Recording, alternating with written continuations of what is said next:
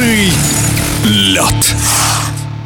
В первый день чемпионата России по конькобежному спорту в Иркутске победы на стайерских дистанциях одержали Даниил Алдошкин и Екатерина Алдошкина, более знакомая болельщикам под фамилией Ефременкова. Екатерина – уникальная спортсменка, которая вот уже второй сезон успешно совмещает выступления в шорт-треке и в классических коньках. Конечно, это колоссальная нагрузка, о чем она и поведала в эфире спортивного радиодвижения. Ну а начали мы разговор с того, как встретил участников чемпионата Северный Иркутск.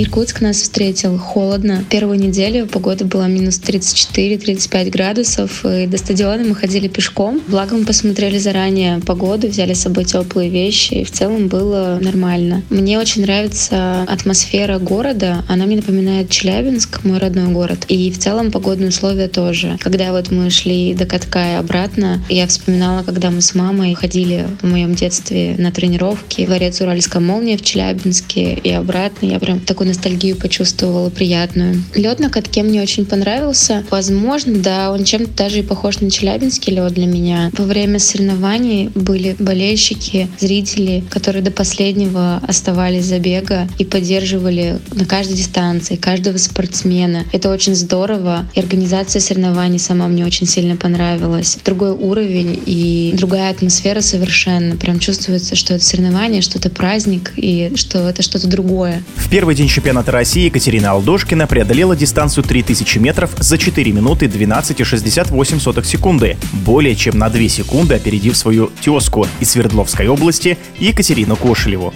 Победный забег на трех километрах сложился для меня волнительно до дистанции. Я немного переживала, но в целом по ходу дистанции я следила за соперницей, чувствовала свой организм, прислушивалась к нему, на что я способна, смогу ли я ускориться. Но во мне еще сидит шорт-трекистка. Когда я поняла, что я немного позади своей соперницы, я начала набирать в повороте, когда я была в малом радиусу. И я забыла, что следующее прямая — это переходная прямая. Я не подумала о том, что мне нужно будет ее уступить. Она была спереди меня уже в повороте. И получается, что я выбегаю из поворота, и мне либо нужно очень сильно ускоряться, или а, ее пропускать. Ну, я выбрала второй вариант. Я встала на две ноги, и вот до конца прямой я ее ждала, пропускала. И потом пришлось, конечно, набирать скорость заново. Это немножко отразилось на секундах, и поэтому я думаю, что последний круг у меня случилось такое западение скорости. Но мне очень очень понравился забег и борьба. Что касается главных стартов этого сезона, я немного подошла выборочно, потому что в том сезоне я бежала и в шорт-треке, и в коньках практически все. И это очень сказалось на моем здоровье. Я очень много болела,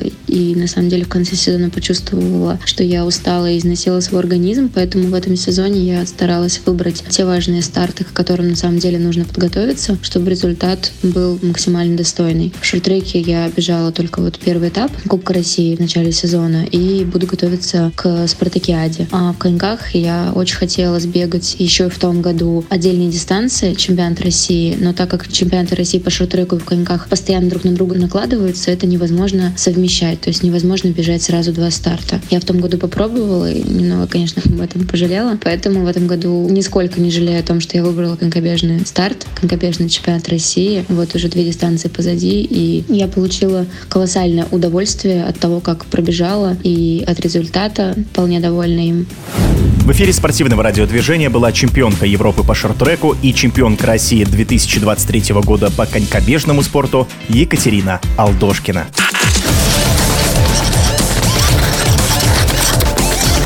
Быстрый лед.